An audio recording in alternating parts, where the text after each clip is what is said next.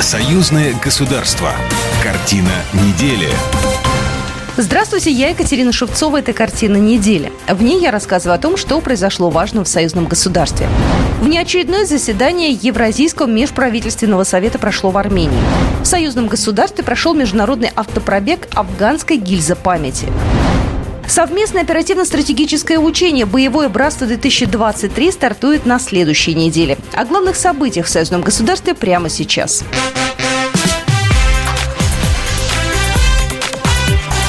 Главное за неделю.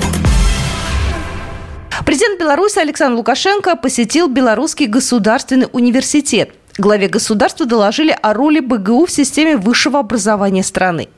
Во время совещания президент заявил, что недавно встречался с российским политиком Дмитрием Рогозиным.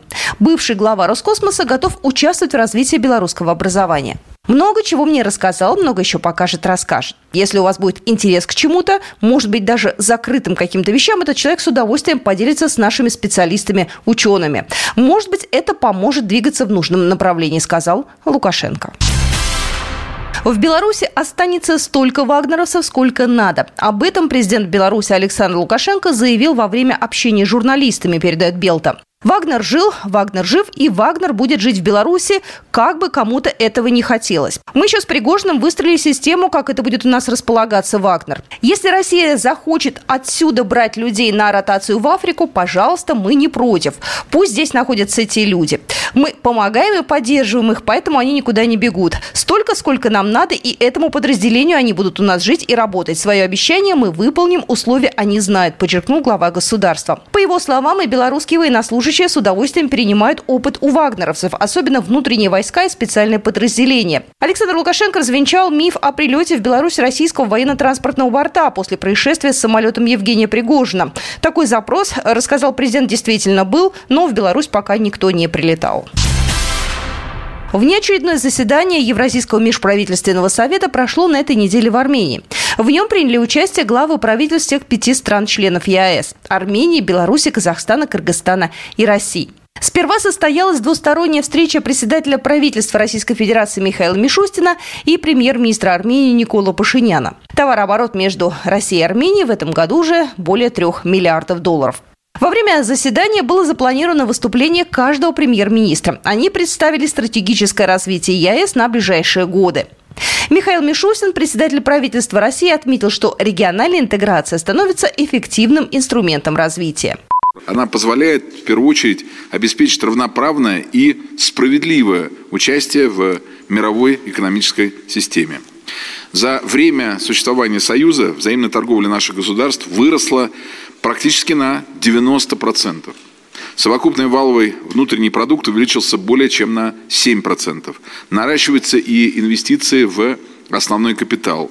Уже сейчас необходимо заложить прочный фундамент а, для будущих совместных действий. Евразийский экономический союз должен стать самодостаточным макрорегионом и в то же время привлекательным, открытым для других партнеров.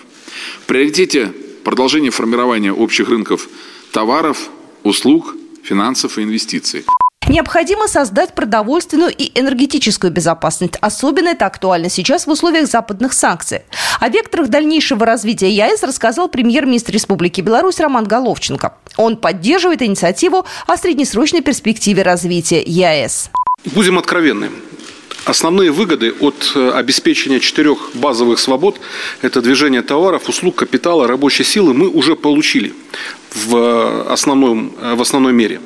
Союз отдал нам свой стартовый капитал и требует запуска и продвижения новых форматов экономического взаимодействия. Действительно, пока есть э, по некоторым э, направлениям отставание от намеченных сроков.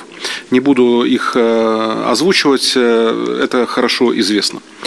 Белорусская сторона придерживается принципиальной позиции о том, что стратегия 2025 должна быть реализована в полном объеме. Будущее ЕАЭС, по мнению премьер-министра Беларуси, в развитии энергоблока Союза, расширении промышленной кооперации, технологическом суверенитете. Над этим и нужно работать. Кроме того, в ближайшие два дня премьер-министры стран Евразийского экономического союза будут обсуждать дальнейшее совершенствование правовых механизмов в рамках ЕАЭС, укрепление существующих форматов взаимодействия с другими странами и налаживание контактов с потенциальными партнерами.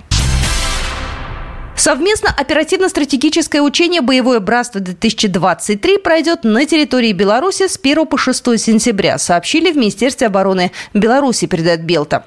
В общем замысле учения планируется совместное и специальное учение, которое включают подготовку различных компонентов войск УДКБ. В учениях будут принимать участие коллективные силы оперативного реагирования УДКБ, силы и средства разведки вооруженных сил государств-членов УДКБ, силы материально-технического обеспечения войск УДКБ, а также совместное формирование радиационной, химической, биологической защиты и медицинского обеспечения ОДКБ. Учения пройдут на полигонах и участках местности Брестской, Гродненской и Минской областей. Уже в этом году Беларусь может стать третьим по величине торговым партнером России. Сейчас делается все для этого, заявил торговый представитель Российской Федерации в Беларуси Юрий Золотарев. Он также отметил, что в прошлом году лидером среди торговых партнеров Москвы стал Китай. На втором месте была Турция, далее Нидерланды и Германия. Беларусь в 2022 году заняла пятую строчку. Но то, что радует, эта тенденция может перейти к 2023 году. Если по итогам 2021 года Республика Беларусь отставала на десятки миллиардов долларов от Нидерландов и Германии, это было из-за своповых поставок углеводородов и заключения контрактов, то по итогам 2022 года отставание составляет чуть больше миллиарда, что в отношении одной, что в отношении другой страны, пояснил Золотарев. Из 28 союзных программ, направленных на интеграцию России и Беларуси, 10 полностью завершены. При этом еще 9 находятся в высокой стадии готовности. Об этом в эфире телеканала «Беларусь-1» заявила заместитель главы Минэкономики Республики Олеся Абраменко. По ее словам, все программы развиваются быстрыми темпами, а 80% запланированных мероприятий уже выполнено. Например, недавно Россия и Беларусь подписали соглашение по автоперевозкам, а в планах ратифицировать документ по госзакупкам. ДНР и Могилев Лифтмаш подписали соглашение о сотрудничестве, сообщил глава правительства ДНР Евгений Солнцев. Делегация из ДНР прибыла в Беларусь и уже посетила несколько предприятий в Могилевской области, в том числе первую промышленную компанию Могилев Лифтмаш и Магатекс, а также встретилась с руководством региона. Мы настроены на серьезное долгосрочное сотрудничество. Наши белорусские партнеры тоже заявил Солнцев. Делегация Национальной академии наук Беларуси принимает участие в 10-м международном форуме технологического развития «Технопром-2023» в Новосибирске, сообщает пресс-служба НАН. В рамках форума с российскими коллегами обсудили программу союзного государства области оптоэлектроники и СВЧ-электроники, а также подготовку и реализацию перспективных союзных программ в сфере микроэлектроники, космоса, разработки новых материалов и инструментов. Белорусские ученые провели переговоры с руководством Курчатовского института, ключевой темой которых были вопросы реализации проектов Мегасайенс и участия организации НАН Беларуси в российской научной программе по синхотронным исследованиям. Также в рамках форума обсуждалось создание в рамках проекта «СКИФ» российско-белорусской станции «Белси», на которой планируется проводить исследования в области материаловедения, в том числе для нужд космической отрасли, электротранспорта и станкостроения. В союзном государстве прошел международный автопробег «Афганская гильза памяти». Стартовали в северной столице. 18 августа ветераны боевых действий в Афганистане собрались в парке интернационалистов Санкт-Петербурга, чтобы почтить память погибших в той войне ленинградцев. К монументу ветераны возложили красные гвоздики, после наполнили землей из подножия мемориала гильзу и повезли в Минск на остров слез для захоронения. Акция посвящена 35-летию с даты окончания первого этапа вывода советских войск из Афганистана. Кирилл Метелев, ветеран войны в Афганистане. Мы придумали такую акцию. На наш взгляд, она очень символична, а, потому что на этом памятнике выбиты все фамилии погибших ленинградцев. И мы едем в Минск. Там есть остров мужества и скорби, он же называется остров слез, где в небольшой часовне выбита, по-моему, 771 фамилия всех погибших в Беларуси. Мы передаем отсюда, из единственного в России парка интернационалистов. Больше таких в России парков нету. Гильзу с землей нашим белорусским товарищам. И вместе с ними положим ее а, в храм-памятник, там, где есть специальное хранилище для подобного рода гильз, а, где есть уже гильзы с землей с Невского пятачка, а, с Пискаревского мемориального кладбища, с братских могил, которые раскиданы у нас по всем к сожалению, да, так сказать, городам и весим. Уже 19 августа ветераны из Петербурга встретились с боевыми товарищами из Беларуси на острове Слез. Это место – символ скорби по всем сыновьям и дочерям, павшим на чужой земле. Владимир Шоков, председатель Минской городской организации ветеранов войны в Афганистане «Память». Нет крепче дружбы, которая сложилась на войне. Почему на войне?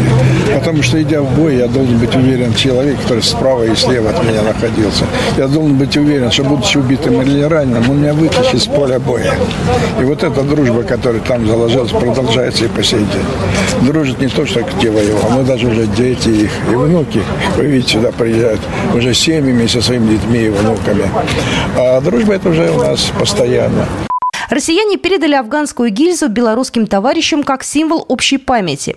Ее приняла Минская городская организация ветеранов войны в Афганистане «Память» общественного объединения «Белорусский союз ветеранов войны в Афганистане». Затем состоялась церемония закладки гильзы в нишу крипты рядом с капсулой земли с Пискаревского мемориального кладбища. Старт информационно-благотворительному проекту «Эстафета добра» был дан на этой неделе по инициативе членов первичной организации Белорусского союза женщин Палаты представителей в сотрудничестве с фондом Алексея Талая. Задача проекта – рассказать о ситуации в районах, пострадавших от военных действий в Донбассе, а также объединить неравнодушных людей в оказании помощи жителям и детям Донбасса. Вот такие события происходили в жизни союзного государства на этой неделе. С вами была Екатерина Шевцова. Программа произведена по заказу телерадиовещательной организации Союзного государства. Картина недели.